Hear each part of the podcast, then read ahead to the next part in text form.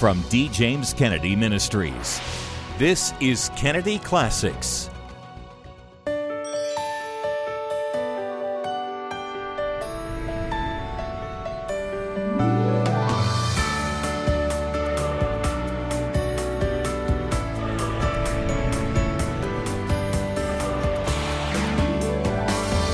Welcome to Kennedy Classics. I believe in God the Father Almighty. The words of the Apostles' Creed provide a strong antidote to an increasingly anti Christian culture. The Apostles' Creed distills for us the essence of the Christian faith that has been held, believed, and loved by the Church for many centuries. From D. James Kennedy Ministries, the book Knowing the Whole Truth Basic Christianity and What It Means to You will help you stand strong in your faith in a culture that wants to tear it down.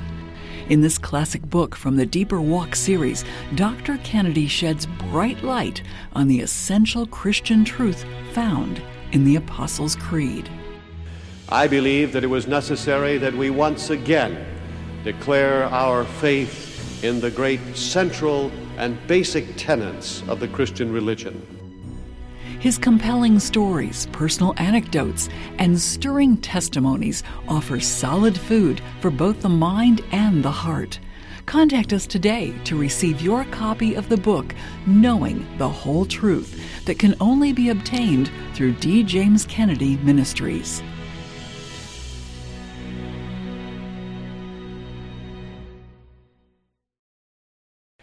Hello, I'm Frank Wright, president of D. James Kennedy Ministries, where we are standing for truth and defending your freedom.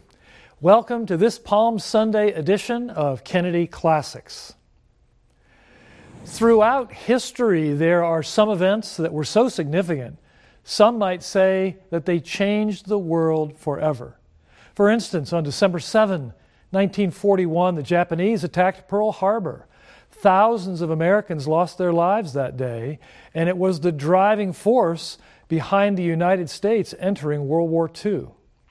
Another historic moment that changed the world took place in 1989 with the fall of the Berlin Wall, signifying the beginning of the end of communism, bringing about the major downfall of many communist countries. Or how about September 11, 2001? Most of us can recall exactly where we were when we heard the news that America had been attacked.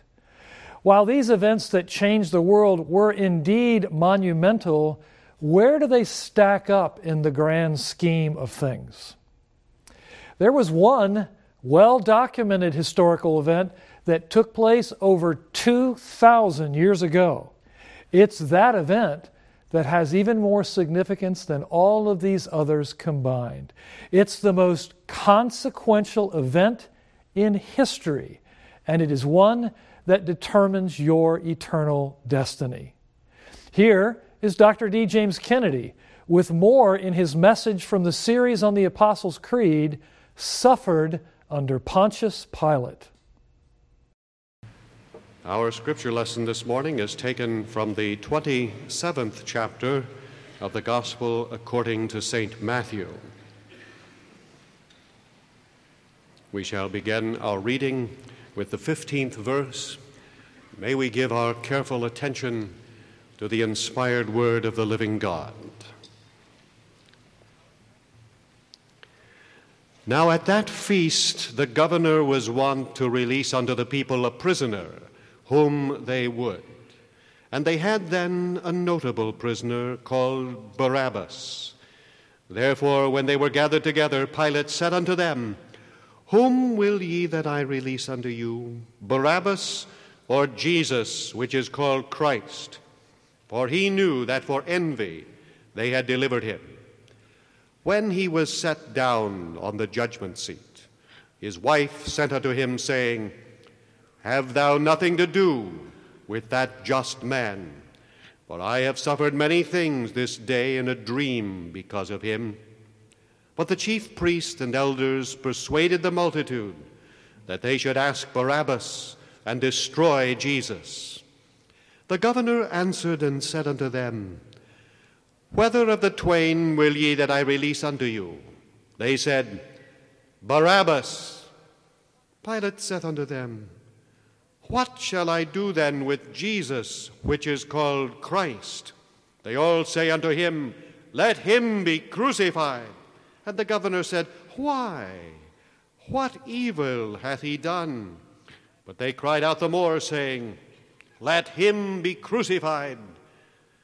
When Pilate saw that he could prevail nothing, but that rather a tumult was made, he took water and washed his hands before the multitude, saying, I am innocent of the blood of this just person. See ye to it. Then answered all the people and said, His blood be on us and on our children.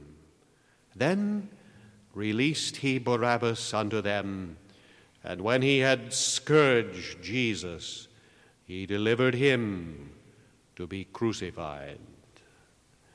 May God, the Holy Spirit who inspired these words, speak through them to our hearts and minds this day, and may his name ever be praised. Amen. We come today to the very heart of the Creed, to the very heart of Christianity, to the Holy of Holies in the ministry of Jesus Christ. And it's all summed up in one single, somber, solitary word. A word that stands out in all of its solemnity and dignity. One comprehensive and emphatic word. He suffered. He suffered under Pontius Pilate. For he was a man of sorrows and acquainted with grief, a man who suffered and died. Now, it is an amazing thing, I think, to note that the Creed makes a tremendous leap from the birth of Christ to his suffering and death, and that his entire ministry is passed over. There is not a word in all of the Creed about his great teachings, about his marvelous example, about the incredible miracles which he performed. All of this is passed over in silence, and immediately we are ushered in to the realm of his suffering and death. However, this might not seem so strange when we consider the New Testament itself. Well, we find, if we look at the epistles of Paul, that here again, virtually the entire ministry of Jesus Christ is totally ignored. There is no me- mention of his ethical teachings, no mention of the Sermon on the Mount, which liberal theology has so exalted into a virtual substitute for the gospel of Christ. No mention of his miracles, parables, or whatever, but rather the emphasis is always upon his suffering, death, and resurrection. And it is even so in the Gospels themselves, which are the only place that we learn about his life at all. But one third of the Gospels of Matthew, Mark, and Luke deal with his sufferings and death. And the Gospel of John, fully one half of it, deals with the last week that Christ lived upon this earth. Born, suffered, and died. And I think the position of this phrase in the Creed is worthy of our notice.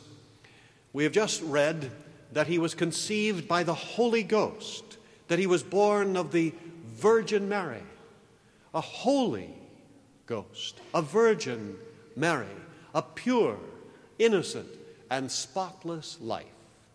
Plato had long before declared, as he and the rest of the Greeks worshiped truth, goodness, and beauty, that since they said man's sin derived merely from his ignorance, if only they could see a perfect example of ethics and morality, of purity and piety, they would no doubt fall down and adore it and follow it breathlessly.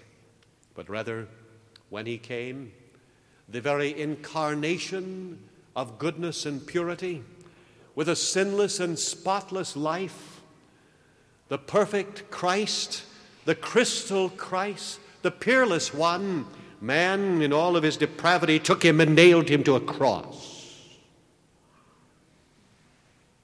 and buried him out of their sight. There is no clearer commentary to be found anywhere in the world on the nature of the human heart than in the fact that the pure, virgin born, spirit conceived Christ, the peerless one, was hated and despised and crucified. Truly, man is seen with all of his blemishes, wrinkles, and warts and twistedness when we compare him to the purity of Christ. We are told that we are to love him, to trust him, to follow him, to obey him. And yet, how hopeless it all seems. To be like him, it is said, and yet we know that we are so unlike him. To be like him, we must have his power but his power only comes through his death. And that is why that the emphasis of the epistles, the emphasis of the gospels, and the emphasis of the creed is upon the death of Jesus Christ. And ever the central symbol of the Christian church is his cross. He suffered under Pontius Pilate. The world in which we live is a suffering body, and it needed a suffering head that could empathize with its pain and agonies. And so he came, the suffering Savior, to his passion. We read that he was exceeding sorrowful unto death. We read of his loneliness, of his agonizing prayers, his disappointment with his disciples, his bloody sweat, the traitor's kiss, the binding with cords, the blows to the face, the plucking of his beard, the spitting, the buffeting, the mocking, the scourging, the crown of thorns, the heavy cross, the via dolorosa, the exhaustion, the collapse, the stripping, the nakedness, the impaling, the, the jeers of his foes, and the flight of his friends, the thirst the darkness, the rejection and forsakenness by his father, and finally, the blackness of death. Indeed, he was a man acquainted with grief. He suffered.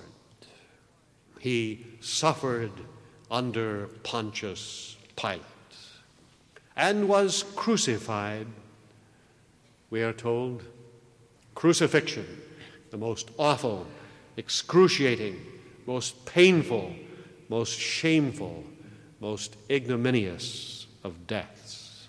Jesus was crucified. To what end? That he might be dead. Suffered, crucified, dead. And the Creed essentially tells us of the life of Christ that he was born and that he died, his incarnation and his atonement. Christ's death is emphasized because the death of Christ was the greatest act and event of his entire life. He is the only person ever to have lived upon this planet who was born for the specific purpose of dying. He was born to die. He was crucified in the mind of God before the creation of the world, we are told. That is why he came. Death did not end the work of Christ, death was the work of Christ. We refer to the finished work of Christ when he finished his passion in death. If it weren't for the awfulness of sin, then Jesus Christ would never have died. If men were really good, as so many suppose themselves to be, then Jesus Christ need never have died. If we could get to heaven on our own merit, by our own good deeds, then why did Jesus die? If by merely following the Ten Commandments or living by the Golden Rule we could ever enter into paradise, then to what purpose did he suffer on the cross? Ah, at least in one thing, Freud was right when he reached down into the very depths of the id of man and saw in the deep, dark caverns of the human soul all manner of creeping thing, all manner of foul thoughts and desires there. And he came to conclude exactly what the scripture had said that out of the heart of man proceedeth all manner of evil, that man is sinful from the top of his head to the bottom of his feet. Total depravity, the theologians call it. That doesn't mean that we're as bad as we could be, but it does mean that every part of us is infected with the deadly poison. If you have a cup of pure water and you put into it but a few drops of a fatal poison, the cup does not have to be 100% poison to be deadly. No, there's not one part of it that you can drink without experiencing its pernicious effects. And so it is with sin. It has pervaded our minds and our emotions and our will. There is no part of our being that is not tainted with the foul thing. And so that sin has cut us off from any access to God, has cut us off from any way into heaven. The bridge, indeed, is out. I remember a few years ago reading of an incident that happened out in the Midwest where a truck driver was going down the highway out in the middle, way far out from the cities. And sitting as he was high up in his cab, he noticed a car way out in front of him that suddenly the red light seemed to drop. And then the next car did the same. And suddenly he was filled with panic and he hit the, the brakes, the air brakes, as hard as he could and managed to bring the truck to a stop and get it off to the side of the road. He got out of the cab, though the night was overcast and it was drizzling. He made his way up to this bridge that crossed over high above a river. And he saw that the other half of the bridge had completely been washed out. And the span had collapsed. And he went out to the road as there were many cars coming, and he waved his arms to try to stop them. They didn't even slow down. He had to leap out of the way to save his own life. And one after another, they came roaring up onto the bridge and dis- disappeared with a whoosh into the darkness, 50 feet down into the black waters below.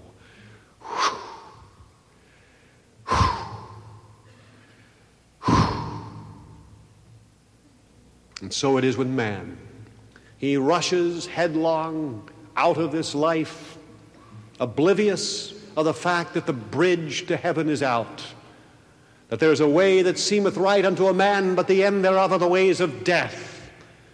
And so he plunges into the pit of darkness and everlasting torment, going by the thousands, by the millions, silently into perdition.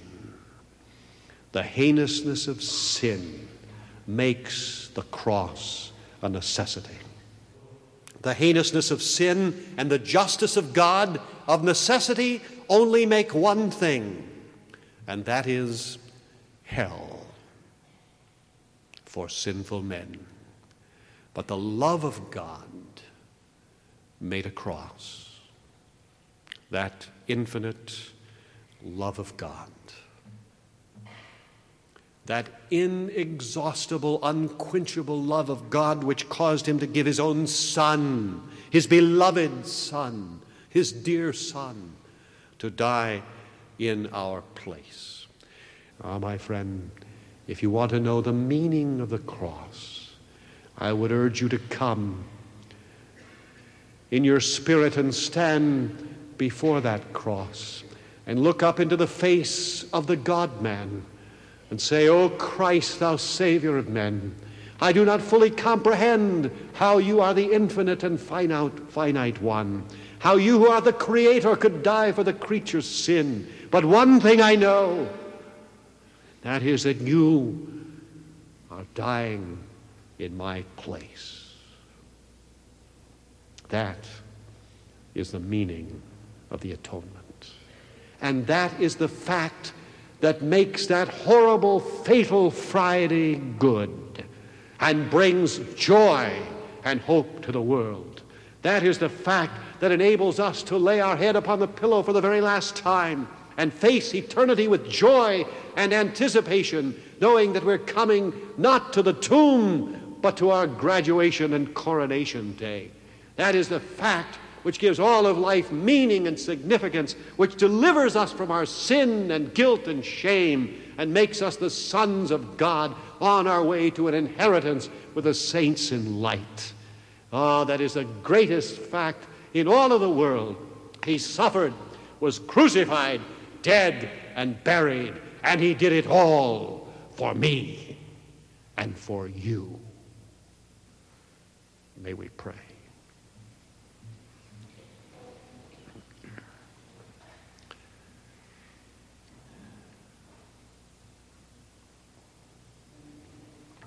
O God, for those who even now are speedily rushing over the precipice into eternal perdition, trusting the way of their own devising, their own goodness, their own supposed morality.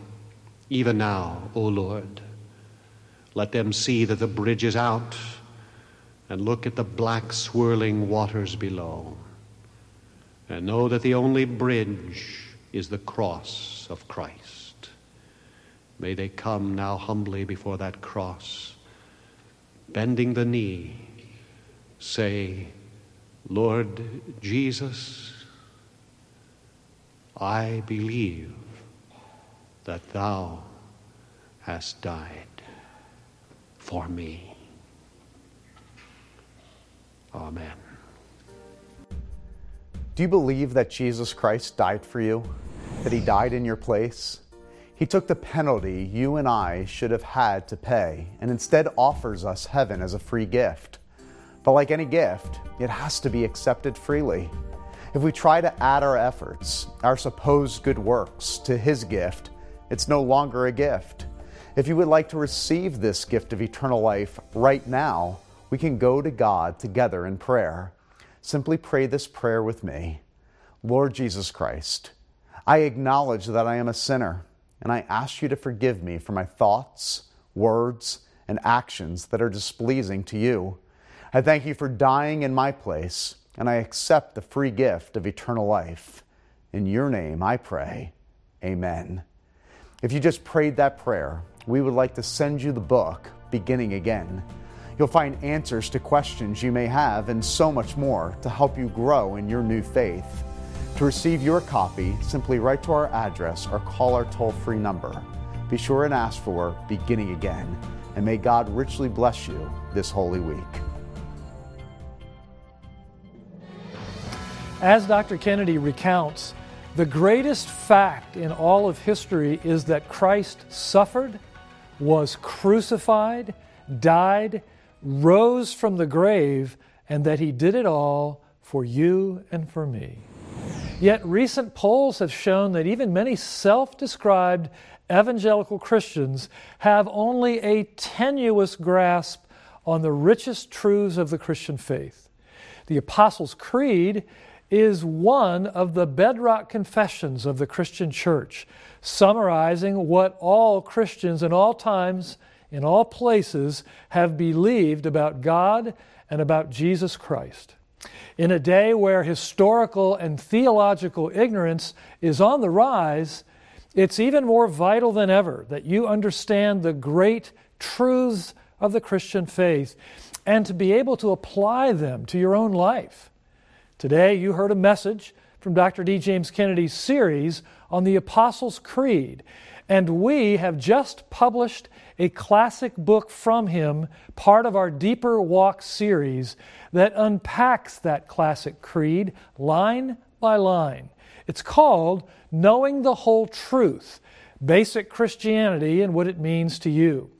And we want to send it to you as our thanks for your generous donation to help us continue the work of this viewer supported ministry. Today's message was just a small foretaste of the feast contained in this book.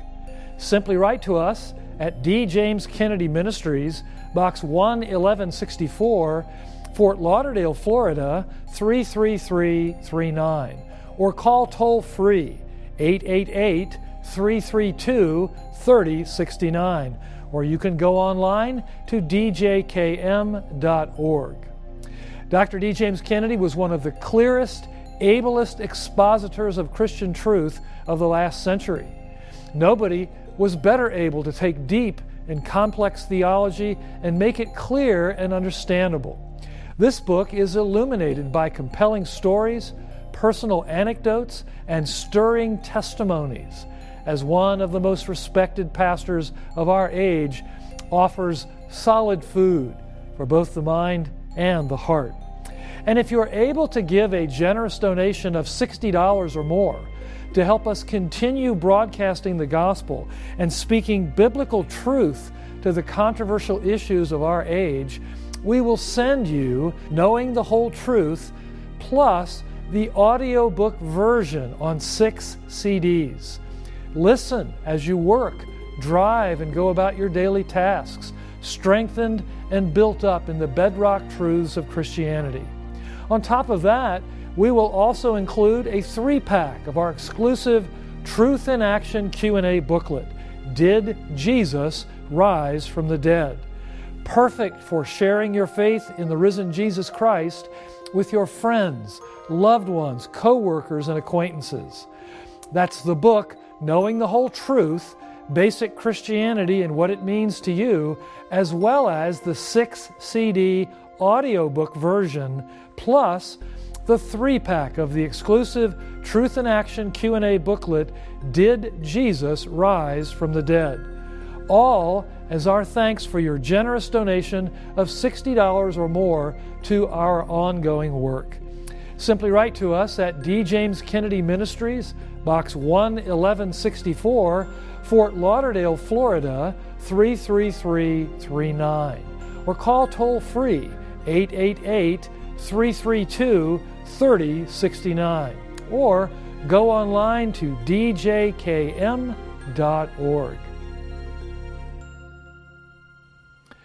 I'm Frank Wright. Thanks for joining us for this edition of Kennedy Classics.